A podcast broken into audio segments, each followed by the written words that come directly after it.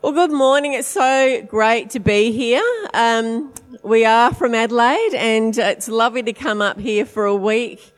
We're here on holiday to enjoy your warm weather. It's great being given a coffee though. That's pretty awesome. But it is so much warmer up here and so it is lovely and it's great to come up and, and visit friends and uh, stay um, at Party Central at Trent and Karen's house.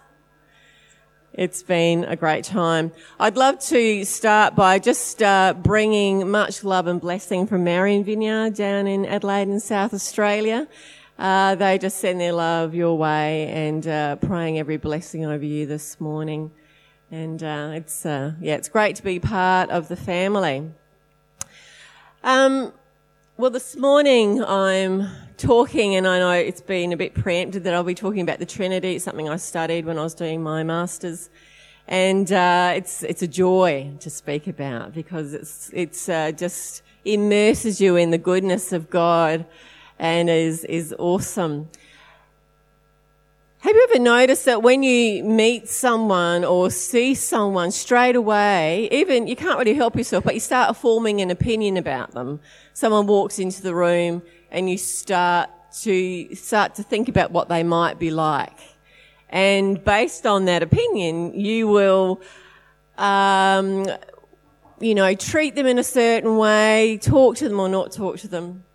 Now, you just saw my husband stand up. What a lovely man he is.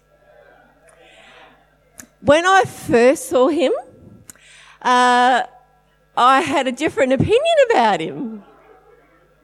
He was this very quiet, reserved Chinese fellow that had uh, come into the fellowship that I was in at the time, and uh, and I thought to myself, I don't think I should talk to him at all, um, because I thought oh, I would truly offend him because I was really, you know, loud, hugging everyone, you know, laughing, and he was this very quiet, sophisticated, reserved, got it all together, young man in the back row.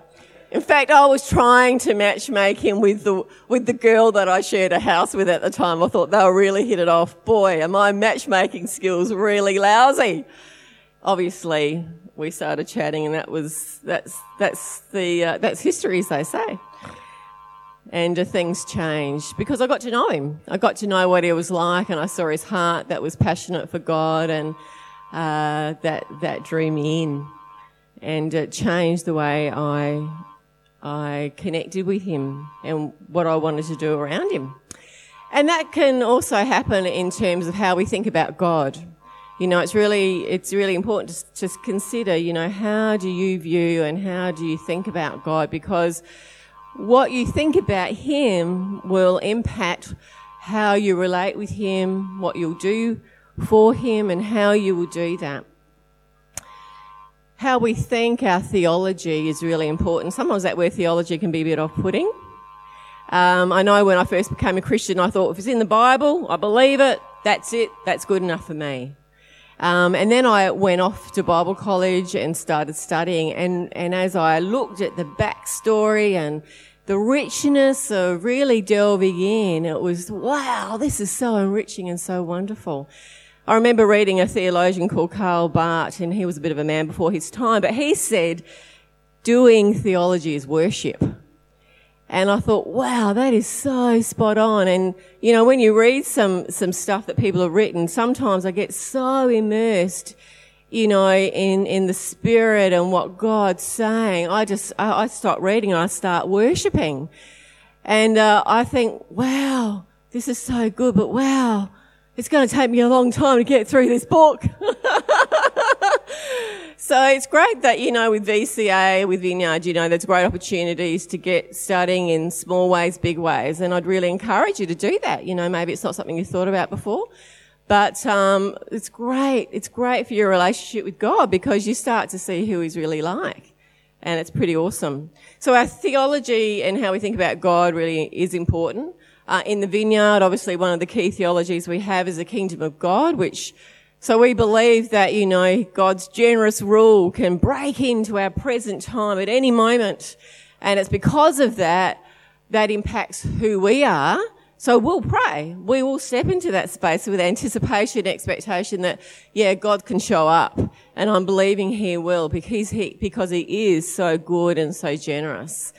So it's so, so how we understand God to be is of maximum importance because if we can get that right, if we can get our thoughts right and get ourselves in alignment with who He is, then we're, we're going to be more confident that what we're going to do is going to be more in alignment with His purposes for us. So the big question is, who do you believe God to be? You know, in Australia, when people are polled, often they'll say that they are very spiritual. They'll believe in a God, and it might be who, who is that God? Could be a higher power. Often people will pray to God, whoever they deem him to be, when they're in difficult circumstances. Um, but uh, who do they really think him to be? For us as Christians, we believe that God is the Father, the Son, and the Holy Spirit, which we call the Trinity. Um, so that is the biblical and Christian uh, understanding of who God is. And others who are religious um, don't necessarily believe that. So Muslims, Christadelphians, uh, JWs, Baha'i faith, Hindus, example, don't believe God in that way. It can be confusing. I know we've got some uh, new Christians coming to our fellowship who are from mainland China and they're hearing about God and what it means to be a Christian. And then they say, oh, but you know, we've just been you know, someone came up to us on the street and, and you know, the Mormons are in town and they're talking to them, or the JWs, uh, JWs have come to their door, you know, aren't they all the same?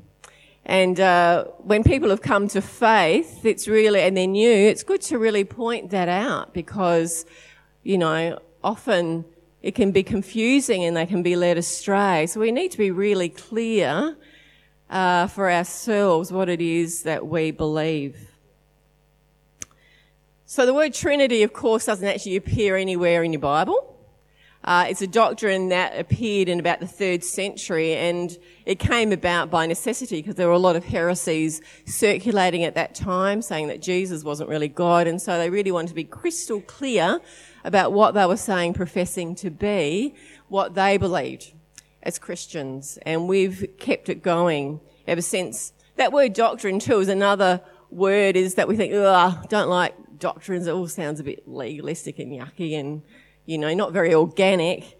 Um, but, you know, that word basically is our human attempt to try and understand something or someone that is far higher and greater you know, our infinite, wonderful, multi-dimensional, multifaceted God, uh, and we're trying to understand Him with our finite minds.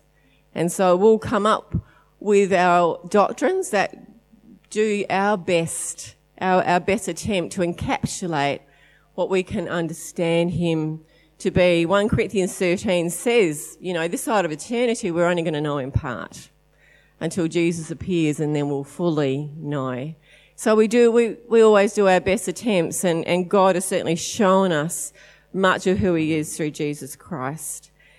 You know, we might not know it all, but the upside is of that is that there's always more to know. There's always more to experience in God, which is awesome and beautiful. We can always press in and expect more. Oh, I've got my clicker here. So, we do have some biblical um, uh, um, what's the word I'm looking for? Co- yeah, confirmation of, yeah, you know, you sort of phase out a bit. So there you go. Something to help us to realize, yes, that the Trinity is a thing. I'm very organic.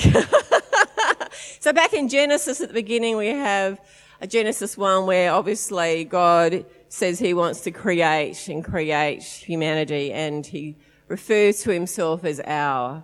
So we can see there's a plurality within the Godhead, um, and uh, that he made uh, God created man in his own image, and in the image of God, he created him, male and female, he created them.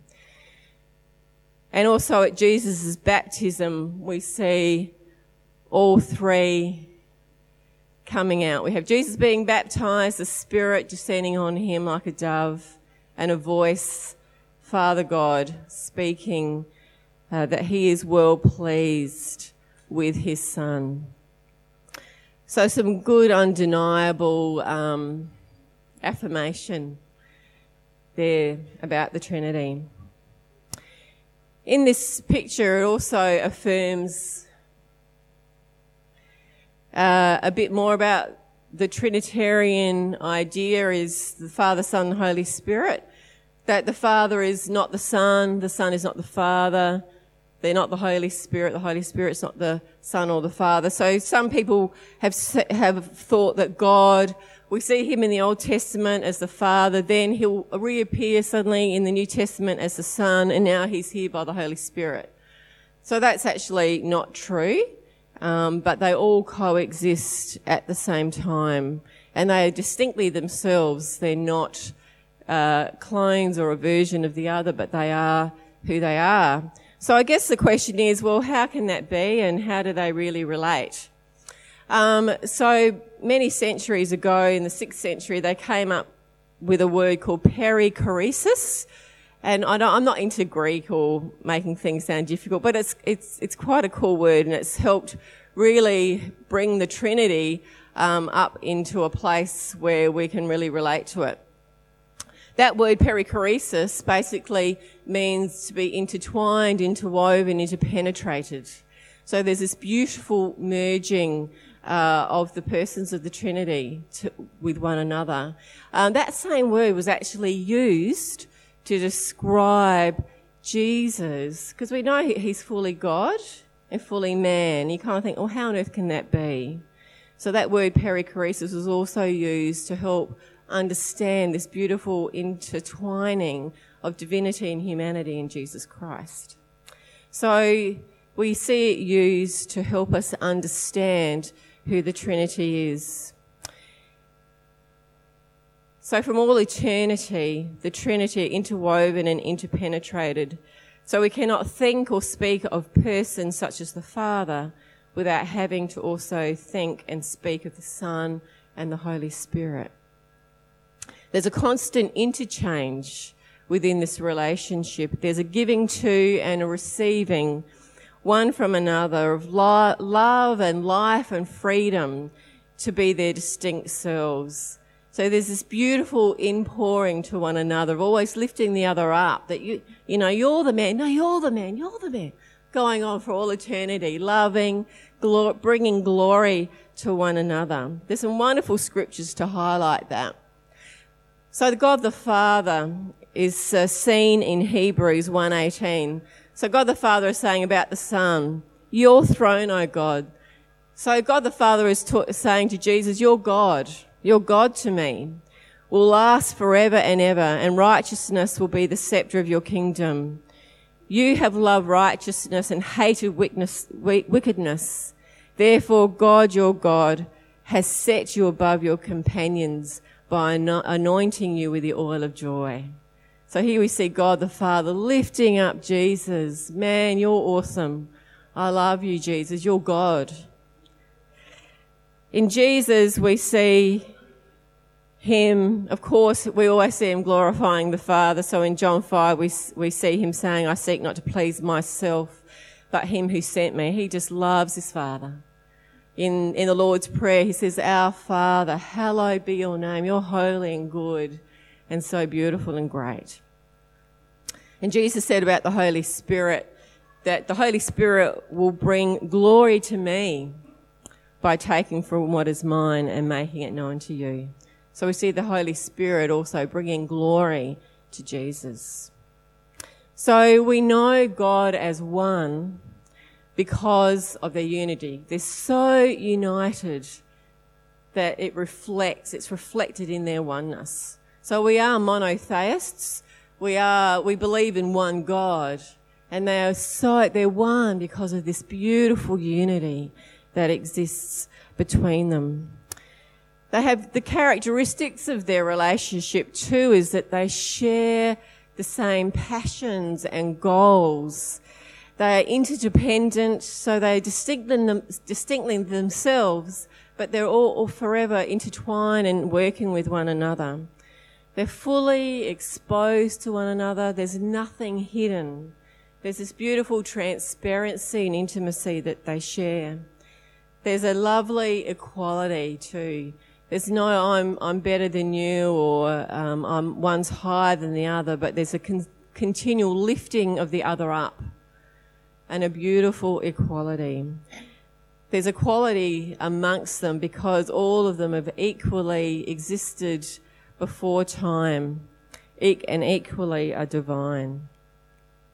There's no subordination. No one is seen to be under the other, but they're forever lifting each other up and willingly love and prefer the, prefer the other. It's important too that they never merge or become the other, but they're always distinct. They're not clones of one another, but they give each other the freedom to be who they are. They share the same essence, the heart, goal, passion, but we'll see it carried out in different ways. So John 3:16 we see the love of the Father for the world. For God so loved the world. And then the Son came to bring that love that he sent the Son and the Son willingly came. and he was empowered by the Holy Spirit, wasn't he? To bring love, to, to bring healing and deliverance and to ultimately go to the cross. So we see the, the Trinitarian relationship in full swing in that verse, but we see it being played out in different ways. There's been lots of analogies to um, our human attempt to try and describe who God is, and analogies are great because they help us to manipulate um, an idea so that we can understand aspects of it more. But analogies are always limited because we can't take it to the nth degree. We can only see partially some truth from it. One analogy that went through the ages were um, something like this three books that might look all the same.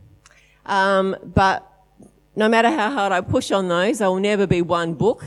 There'll always be three books. And as these books read each other and they're fully exposed to one another, they'll actually start to to, to, to say the same thing as you read them, but they'll all say them in their own different way. And uh, another, but that kind of analogy to me is a bit static. You know, three books is a bit dead, but it does say something about their distinctiveness of personality. Another another analogy and il- illustration that really took hold through the centuries is the one of the divine dance and uh, you might have heard that one. And there's this beautiful um, uh, statue, and I really don't know where it is. I didn't pay attention when I saw that picture, um, but I think it's really beautiful. And in a, in the divine dance, uh, there's only this there's this beautiful movement of reciprocal giving and receiving of love and life to one another. Um, and in the in the dance of three, there are no leaders or followers, but all um, beautifully moving together. And it's and it is as they weave among themselves a bond of love so intimate and strong that they are a single God. And another lovely picture too here. That they they're so united, um, the Trinity, that when you see one, in a story or as you read the Bible, all three are actually at play. Because of their perichoretic union, wherever one person is, the other two are always there as well. And we, and we remember that Jesus, um, when he spoke to his disciples, he was saying to Philip, Don't you know me, Philip, even after I've been among you such a long time? Because anyone who has seen me has seen the Father. How can you say, Show us the Father? And in John 14, he said, Don't you believe that I'm in the Father and that the Father is in me? And we know Jesus was filled and empowered by the Holy Spirit. So all three were at play. Life in the Godhead is beautiful, it's complete, It's full, it's free, and that has always been from all eternity to all eternity. So God, our triune God wants for nothing. He is already full and complete, full of love and life and freedom. And it's from this place, this beautiful place of fullness of love and fullness of life, that the triune God created everything that we see. And out of love, that He created humanity and you and me. It's out of the overflow of His love and the overflow of His life that He creates. So God didn't create us to satisfy some deep need within Himself. But he created out of freedom and love so that all creation could share in this same freedom and love. That's what he wants for us.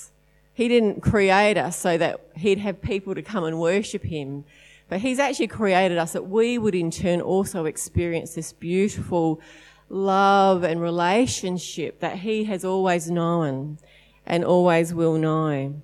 I guess we could see the, this played out in a human way through the love of a husband and wife. The overflow of their relationship and love brings a child into the world. And they don't bring that child to, you know, to, to, to force them to, to love them or, but it's out of the overflow. They want to pour their love into that child and they marvel and delight at what has come forth um, which is so beautiful. So, so what? So, what are the implications for us um, in in uh, knowing what I've been talking about? The triune God that is so beautiful and shares the same passion. There's another great um, picture that I came across, a bit more medieval, and it's a picture of Jesus on the cross. And we see Jesus there and the Holy Spirit as a dove on his, on the top of the cross and the Father behind him. So if we understand then that, that the Trinity is always this beautiful interwoven relationship of Father, Son and Holy Spirit, that uh, they're always together. So at the crucifixion, they were all there. So with that, we can see sometimes we might feel that the Father is aloof and standoffish. You know, when we come to the Lord, we, we, we, we read about Jesus, we can relate to Jesus, but who is God the Father? You know, he could, he seems to be distant and unapproachable. But actually the opposite, opposite is true. Um, because of the unity with the Trinity, um, at the cross, all three experienced grief and pain, albeit differently. Uh, Jesus was the only one who suffered physically. Yet, because of their interconnectedness, they all experienced the pain of sin and the grief of that.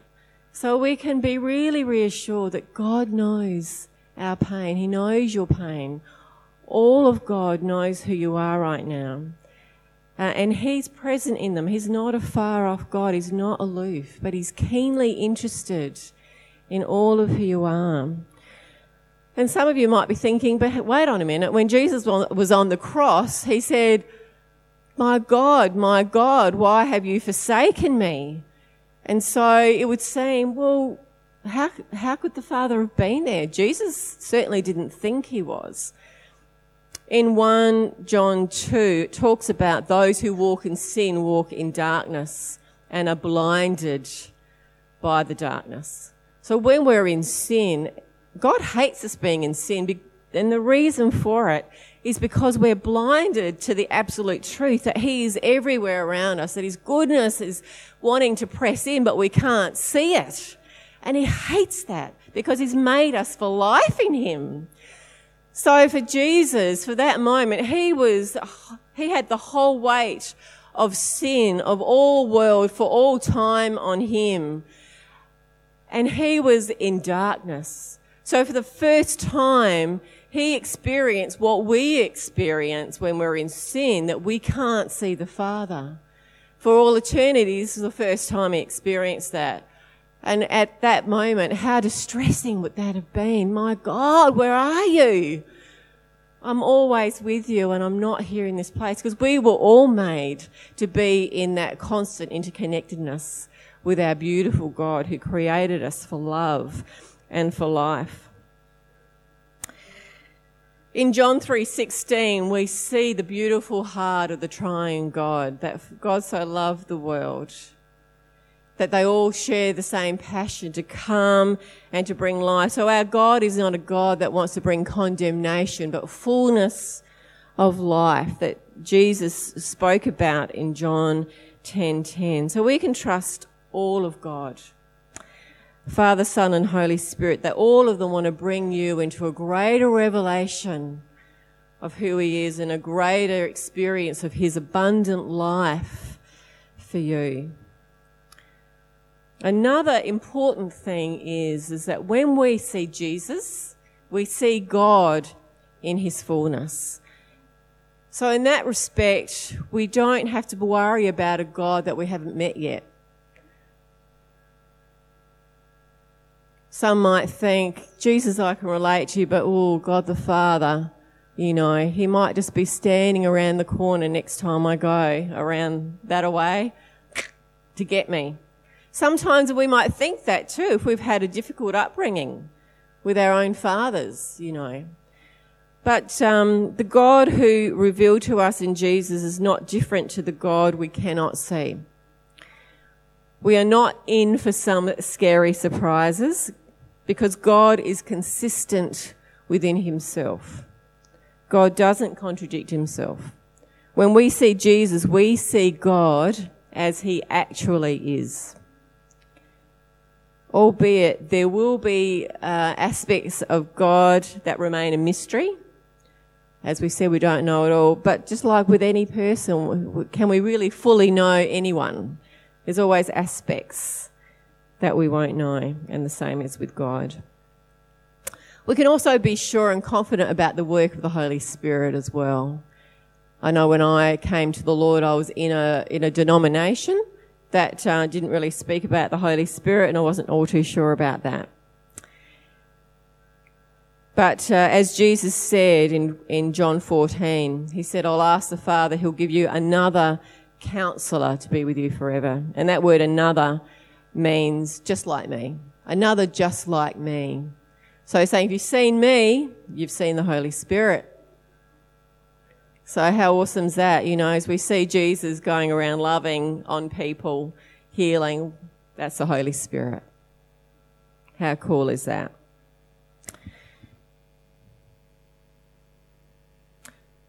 Jesus said in John 17, in his prayer for us, uh, just before he was crucified, he said, Father, just as you are in me and I'm in you, may they also be in us.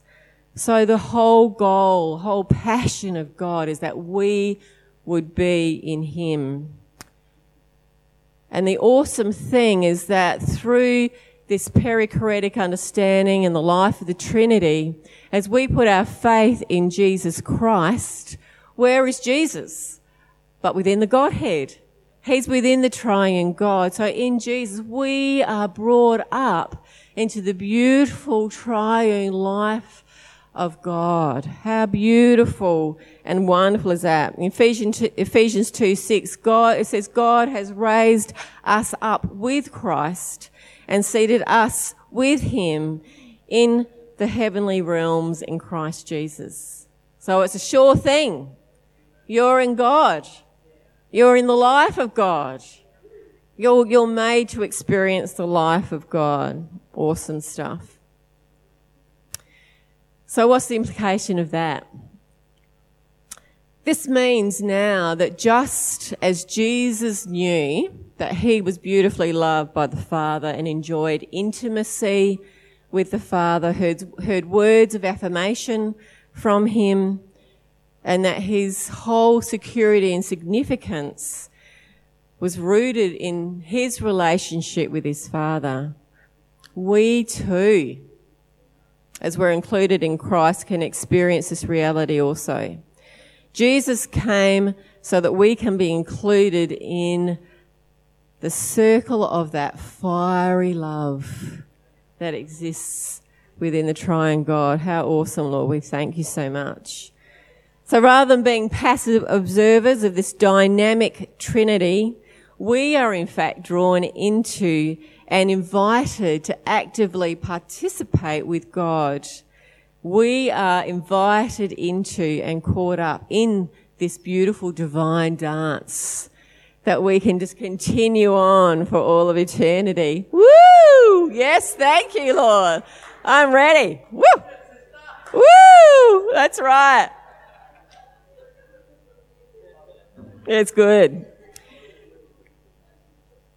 This is a great quote that I just have to tell you as well. You know, God's goal is for all humanity to be sanctified and brought into glory with Him. Amen. God desires that we enter fully into a life of love and communion with God and with one another. The life of God is not something that belongs to God alone. Wow. Isn't he beautiful? But the Trinitarian life is also our life. The doctrine of the Trinity is not ultimately a teaching about God, but a teaching about God's life with us and our life with each other. It's the life of communion and indwelling God in us, we in God, and all of us in it with each other together. Amen. Because if, if I'm included in, in God, and you're included in God. We're in this together. We're all in this together. You know, so when you look at your brother and sister, look at them with great love, you know, because God has considered them worthy to be brought up into the life and the love of God. You know, we, we were praying for the brothers and sisters in the, in the uniting church. They're in there with us together. You know, let's keep praying love on the greater church because we are all in this together. We're approaching 11:30, so I will we're on it actually. Let me try and bring this into land as they say. So what does it mean to be human? You know, it actually means that um, if we look and we're made in the image of the triune God, and they're in this fantastic relationship, we too are made for fantastic relationships. Uh, we are made so that we can actually have a beautiful transparency and openness with one another. Uh, a, a, relationship with, without competition or, com, or comparison, but this beautiful continual lifting up of one another. Mutual submission, we just want to come under and lift up. Um, you know, it's as we relate to one another too, we truly know who we are. So, you know, the father wouldn't be the father without the son, would he? Because you need to have a fa- you need to father someone. The son isn't the son without the father. So it's as we immerse ourselves in God and His community that you know people can start to say, "Hey, I can really see this in you," and really call out the gifting and the person that you are. So you might be a person that might like to hide away a bit, and it's, and that's good too. We all need to have our alone time. But if you find you're doing that a lot, you know, you actually weren't made for that. So, you know, ask God, what is that about? You know, is there something you want to say to me or retweak or heal or, or whatever in terms of that? You know, uh, day, this day and age, uh, they always say, you know, stand out, be on your own, you know, be, in, be an individual. But actually, no, you, that doesn't work. You're actually who you really are in community. I'm going to flick through this one real quick. Who we are and are, beca- are becoming, we're all in process. We haven't arrived, so that's always good. We're meant to be relational. We're in Christ, so we can be secure, significant, and set free to love. So we don't go into relationships to get that. We already get that from being included in, in Christ and the triune God. And in Him now we're set free in our relationships to bring love to others uh, for healthy relationships, to be authentic, to be real, to be set free to be, and free to enjoy the dance. Woo! In terms of church too, you know, we can think about how does that relate to church and doing church. Um, there are some churches that you might find a lot of domination and hierarchy. Um, thankfully, within the vineyard, we don't we don't have that. Uh, and in the triangle, we can see this beautiful equality where uh, there is there's no sense of competition or comparison, but everyone is free to be who they are. And so within God's family, we want to see healthy structures where it's a community of of, of men and women without inferiors, without superiors, that are just wanting to get on with the job of God's kingdom, who are wanting to see everyone flourish and to live in the freedom of who they've been created to be. The great thing about Vineyard is that everyone gets to play. It's not just for the elite few doing ministry, but we're all included which is fantastic.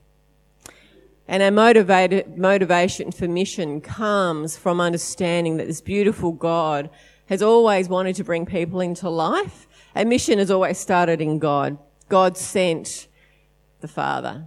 And uh, He keeps sending us now by His Holy Spirit to invite others into this beautiful dance of love that has continued before creation and will always continue in our beautiful God.